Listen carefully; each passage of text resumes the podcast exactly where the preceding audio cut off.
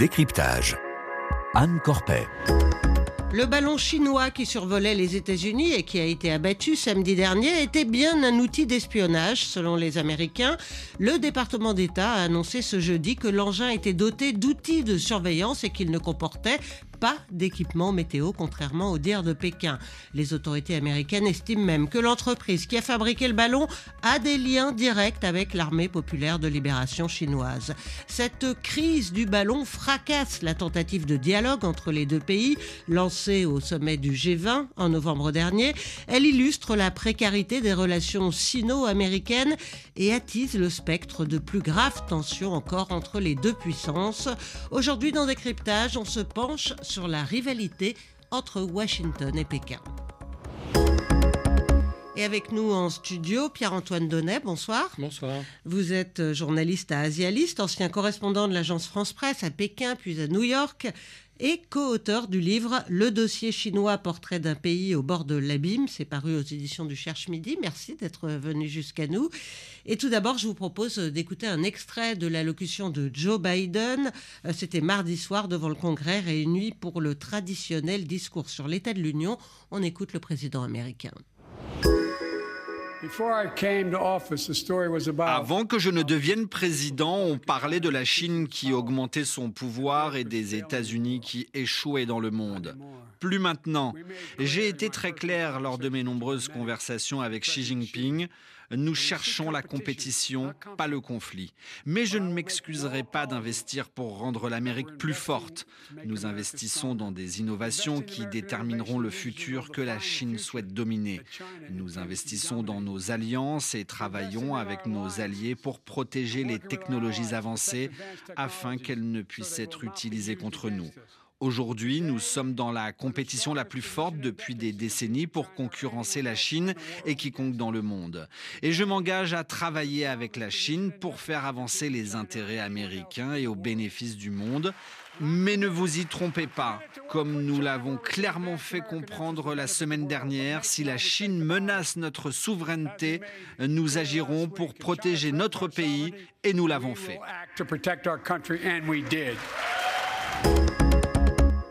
Alors Joe Biden fait directement référence à ce ballon de surveillance chinois repéré d'abord au-dessus euh, du Montana, puis abattu euh, au large de la Caroline. Euh, ce ballon, c'était une menace pour les Américains? Ah oui, absolument, à plus d'un titre d'ailleurs, parce que Là, vous l'avez dit tout à l'heure, le département d'État a maintenant commencé à analyser les débris tombés en mer et récupérés donc par, les Américains pour les analyser. Et on voit bien que, bien sûr, ce n'était pas un ballon météorologique, mais qu'il avait tout un système de guidage. D'abord, il était téléguidé. donc tout son itinéraire était soigneusement suivi depuis Pékin, sinon l'île de Hainan où se trouve l'un des quartiers généraux de l'armée populaire de libération. Et puis, il y avait toute une série de, capteurs de très haute technologie euh, qui permettaient euh, euh, d'espionner, y compris les communications téléphoniques, dans des stations radars, par exemple, ou des, silos où sont entreposés les missiles balistiques Minuteman 3.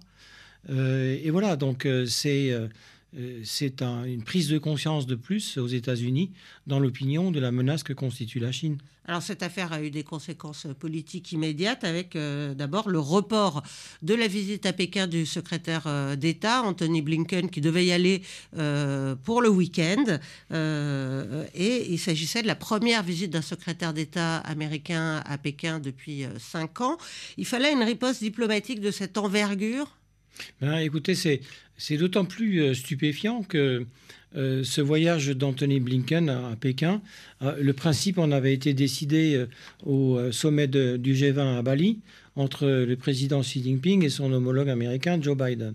Et à, cette époque-là, on avait bien vu, lors de leur entretien, qui avait duré d'ailleurs plus de trois heures, qu'il y avait une volonté commune, aussi bien côté chinois qu'américain, euh, de tenter d'apaiser les relations entre euh, les deux grandes superpuissances du monde. Et euh, là, aujourd'hui, patatras, tout s'effondre. Donc, vraiment, ça pose vraiment de nombreuses questions sur qu'est-ce qui s'est passé, pourquoi cette opération repérée à la veille de, départ d'Anthony Blinken, c'est très grave. Les Chinois pouvaient-ils imaginer que ce ballon passe inaperçu? Alors, ce qui s'est passé, c'est que d'abord, les, services de renseignement américains étaient parfaitement au courant depuis plusieurs années de ce déploiement de ballons, non seulement au-dessus des États-Unis, mais dans beaucoup d'autres pays. Mais aux États-Unis, c'était connu donc de, ces experts et donc de l'administration Biden, mais on gardait le silence. Et pourquoi on gardait le silence? Pour justement ne pas alerter les autorités chinoises, pour les laisser faire, pour vraiment décrypter tout ce qu'ils faisaient. Et là, comme ce ballon est apparu dans le ciel et était repéré, mais à, l'œil nu par les habitants du Montana, c'était plus possible de le garder euh, euh, secret. Donc euh, c'est pour ça qu'ils ont commencé à communiquer. Alors, juste après avoir abattu le ballon, le secrétaire américain à la Défense a voulu appeler son homologue chinois. Celui-ci a refusé la communication. C'est ce qu'a annoncé le Pentagone mardi et Pékin a confirmé euh, aujourd'hui. Ça veut dire que les Chinois ne veulent plus communiquer avec Washington? Écoutez, je pense que c'est temporaire. Euh, cette affaire a pris une telle ampleur qu'ils sont en train d'essayer de réfléchir comment communiquer pour la suite. Parce que euh, les premiers jours de communication côté chinois, ça a été catastrophique, mais alors vraiment de façon intégrale. Parce que dans un premier temps, euh, euh, oui, il faut attendre pour voir exactement ce qui s'est passé. Puis ensuite, oui, c'était un ballon météo, nous exprimons nos regrets. Puis ensuite, quand l'évidence a commencé à être manifeste, ils ont changé de ton et sont devenus plus agressifs. Ce qu'il ne faut surtout pas faire aujourd'hui, parce que franchement, le choc aussi bien aux États-Unis que dans bien des pays occidentaux est énorme. Alors justement, aux États-Unis, il y a eu un vrai emballement politique autour de cet incident. Les républicains ont accusé euh, le président de faiblesse. Le sénateur républicain du Texas a vivement critiqué Joe Biden pour avoir tardé à réagir. Il s'exprimait dans l'émission Face the Nation sur CBS. On écoute Ted Cruz.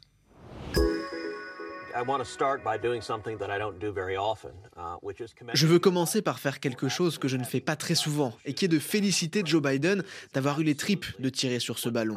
C'était la bonne chose à faire, c'était absolument ce que devait faire le président.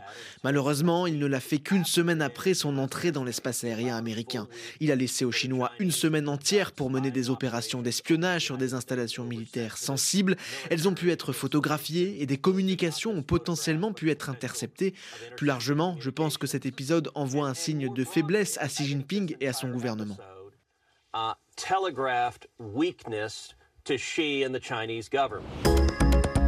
Est-ce qu'en envoyant un chasseur américain F-22 abattre ce ballon, Joe Biden réagissait à l'agression chinoise ou à des impératifs de politique euh, intérieure pour répondre à la, colère des républicains Non, c'est certainement pour réagir à ce qui se passait avec ce ballon. Euh, l'opinion américaine, chaque fois que l'occasion se présente, évidemment, il y a des critiques qui fusent euh, côté conservateur à l'égard de Joe Biden. C'est pas nouveau. Mais pourquoi ont-ils agi avec quelques jours de retard? Ben Pour une deux raisons. La première, c'est que les, militaires américains avaient bien expliqué que euh, détruire ce ballon au-dessus du sol américain euh, pourrait être dangereux pour les populations en dessous. Ça, c'est la première raison. Mais la deuxième raison, qui est beaucoup plus importante finalement, c'est qu'ils ont attendu que ce ballon euh, soit au-dessus de la mer, dans un endroit où le fond est peu profond, où il est facile de récupérer les pièces, qui n'auraient été euh, qui auraient été détruites pour la plupart si euh, le ballon était tombé sur le sol. Donc c'est ça la vraie raison pour laquelle ils ont attendu. Alors Joe Biden en a remis une couche hier à la télévision après son discours de l'État de l'Union euh, mardi où il a été assez offensif vis-à-vis de la Chine. Euh, il a dit euh, hier trouvez-moi un seul dirigeant mondial prêt à échanger sa place avec Xi Jinping. J'en trouve pas. cet homme a d'énormes problèmes, notamment une économie qui ne fonctionne pas très bien. Ses propos ont été jugés totalement irresponsables par Pékin. Pourquoi Joe Biden renchérit-il au lieu de tenter peut-être de calmer le jeu? Ben, écoutez, euh, honnêtement, euh, aujourd'hui, euh, l'heure n'est plus à calmer le jeu. comme je vous l'avais dit, côté Washington et Pékin, on, avait cette idée. Mais avec ce qui s'est passé aujourd'hui, on ne peut pas remettre le compteur à zéro aujourd'hui et de, nouveau parler de, bon d'une visite maintenant finalement reprogrammée à la semaine prochaine d'Anthony Blinken. Non, parce que une fois de plus, la confiance est, perdue. Et là, sur un sujet qui est extrêmement dangereux parce que euh, ce système d'espionnage, là, il y avait un ballon. Mais à vrai dire, là aussi, euh, le département d'État et d'autres départements américains ont bien expliqué que ce système euh, est sur pied depuis des années, que l'armée populaire de libération chinoise dispose de toute une, un grand nombre de ces ballons qui sont maintenant très au point et qui ont survolé donc depuis, depuis des années une quarantaine de pays au moins sur les cinq continents. Donc aujourd'hui, par exemple, le gouvernement japonais a dit oui, ah oui, mais nous aussi, on a vu ça il n'y a pas très longtemps. On a gardé le silence pour les mêmes raisons que vous. Mais on a vu ce ballon.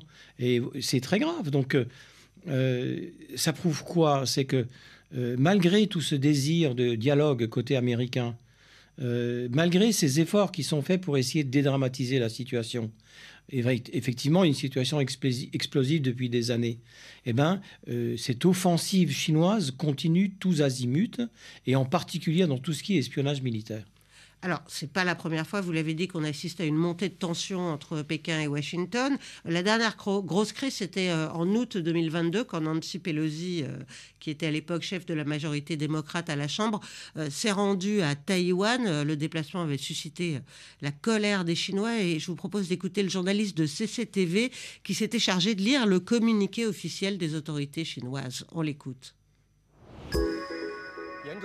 C'est une violation flagrante de la souveraineté de la Chine, une atteinte grave à la paix et à la stabilité dans le détroit de Taïwan, et un mauvais signal envoyé aux forces sécessionnistes à Taïwan.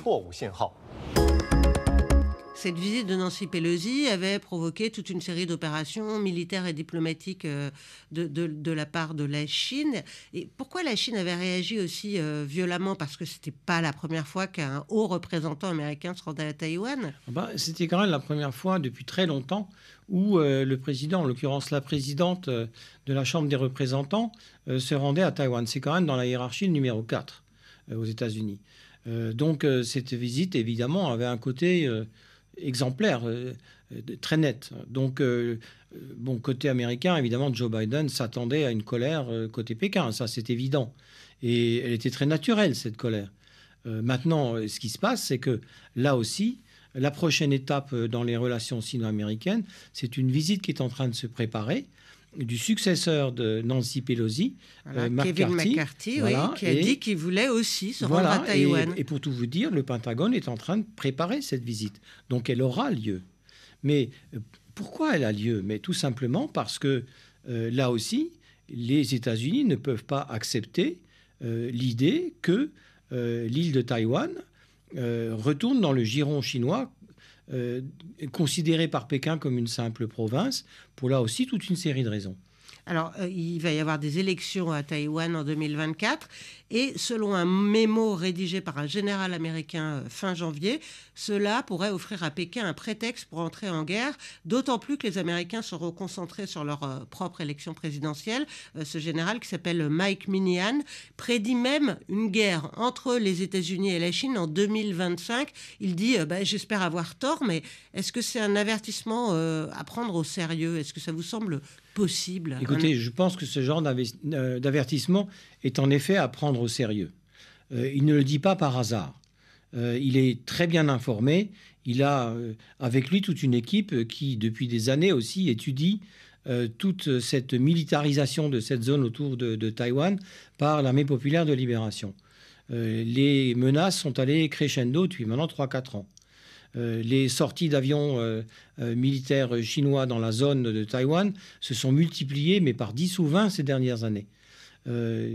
donc l'objectif, il est très clair. Et ça, il a aussi été répété depuis belle lurette par les autorités chinoises, c'est Taïwan fait partie de la Chine. nous arriverons à cette réunification euh, par euh, euh, de façon pacifique si, c'est possible, et si ça n'est pas possible, par la force. Et Xi Jinping l'a répété plusieurs fois depuis son arrivée au pouvoir en 2012. Maintenant, est-ce que cette guerre aura lieu maintenant, dans les prochains mois, dans les prochaines années? Personnellement, honnêtement, j'ai quelques doutes. Parce que, bien sûr, la, Chine réarme depuis maintenant des années. Le budget militaire chinois est le deuxième au monde mais il est à comparer avec le budget militaire américain qui, à lui, tout seul, fait plus que l'ensemble des budgets militaires du reste du monde. Mais au-delà de ça, euh, Taïwan se prépare aussi depuis maintenant 70 ans, depuis 1949. Euh, ils étudient tout ce qui se passe côté continent chinois. Ils tirent les leçons du réarmement chinois. Et puis aussi, de part et d'autre, à Taipei et à Pékin, euh, on tire les enseignements du conflit en Ukraine. Alors justement, le conflit en Ukraine, c'est aussi dans la liste des contentieux entre Washington et, et, Pékin. Euh, Washington reproche à Pékin le soutien économique fourni euh, à Moscou, qui permet à la Russie de poursuivre ses hostilités euh, en Ukraine. Alors la Chine est officiellement neutre. Euh, mais le président semble de plus en plus proche de Moscou. Il a d'ailleurs euh, annoncé qu'il irait sur place euh, au printemps prochain. Est-ce que finalement le plus grand bénéficiaire des tensions entre Washington et Pékin, c'est pas tout simplement Vladimir Poutine? Non, non, franchement, pas du tout. Parce que, vous savez, là aussi, il y a une sorte de théâtre d'ombre. D'abord, Xi Jinping n'a pas annoncé lui-même qu'il se rendrait à Moscou. C'est le ministère des Affaires étrangères russe qui l'a annoncé. Et ah. ça n'a jamais été confirmé côté Pékin. J'ai dit devrait. D'accord, tout à fait. Et je ne pense pas qu'il ira. Euh, vous savez, si euh, Xi Jinping se rend à Moscou en plein conflit en Ukraine, alors là, le signal serait terrible, parce que là, ce serait clair, euh, la Chine a pris fait et cause pour la Russie contre l'Ukraine, et donc contre l'Occident. Et là, ça précipiterait les choses. la première réaction immédiate, ce serait des sanctions euh, commerciale, économique contre la Chine lancée par les États-Unis et probablement suivie par une partie de ses alliés. À un moment où vraiment, vous l'aviez euh, ébauché en début d'émission, l'économie chinoise se porte plutôt très mal. Donc, euh, et puis tout simplement parce que les forces en présence sont très largement en faveur des États-Unis et de leurs alliés sur le théâtre autour de Taïwan. Donc s'il devait y avoir un conflit maintenant, de façon quasi certaine, l'armée populaire de libération se prendrait, franchement, un beau gadin. Alors vous parliez de sanctions commerciales, justement, il y a, ce conflit euh, en cours euh, euh, qui a été lancé, hein, on va dire, par euh, Donald Trump, mais qui est toujours en cours commercial entre la Chine et, les États-Unis. Et il se cristallise en ce moment sur euh, les semi-conducteurs. Euh, Washington a imposé des sanctions contre la Chine, veut empêcher, tente même d'exclure la Chine des, circuits mondiaux des, semi-conducteurs. Les Américains craignent d'être rattrapés sur le front technologique par les Chinois? Écoutez, pour faire bref, le continent chinois et ses ingénieurs sont très en retard dans la production de semi-conducteurs. Euh, ça se mesure en nanomètres, l'efficacité et donc la miniaturisation de ces semi-conducteurs. Et donc, côté chinois, on arrive à produire des semi-conducteurs autour de 15-12 nanomètres. Alors qu'en face, le champion, il est taïwanais, c'est TSMC. Lui, il produit à 5 nanomètres. L'année prochaine, à 2 nanomètres. Et après, probablement 1 nanomètre. Donc, si vous voulez, la course est totalement déséquilibrée en défaveur de la Chine continentale. Alors ça, c'est une question évidemment centrale, parce que le semi-conducteur, c'est le nerf de la guerre de cette nouvelle révolution industrielle qui a commencé il y a une dizaine d'années et qui va façonner l'économie mondiale dans les années à venir. Mais les Américains ne peuvent pas exclure la Chine de ce marché. Bien sûr que si. Elle le fait avec un certain succès, parce que le Japon est acquis à sa cause dans ce domaine. Euh, on voit très bien que, alors, TSMC va installer une usine dans l'Union européenne, probablement à Dresde, donc en Allemagne. Ça aussi, ça a une signification politique très importante. Et euh, les Coréens? Les Coréens, ah, mais, le, grand rival de TSMC, c'est justement Samsung. Euh, eux aussi sont capables de graver à environ 5 nanomètres. Mais TSMC est très largement en tête et je vous assure que euh, l'embargo sur les semi-conducteurs en direction de la Chine, il est de plus en plus suivi par les alliés des Américains, y compris en Europe on n'a plus que quelques secondes, mais au fond, le, grand sujet de rivalité entre Chinois et Américains, c'est la concurrence pour cette place de première puissance mondiale. Vous savez, ça va au-delà. Dans l'esprit euh, de la gouvernance chinoise, c'est la prise de contrôle du monde. Je le dis comme ça, de façon très décontractée. La prise de contrôle du monde par la Chine Oui, qui n'aura jamais lieu.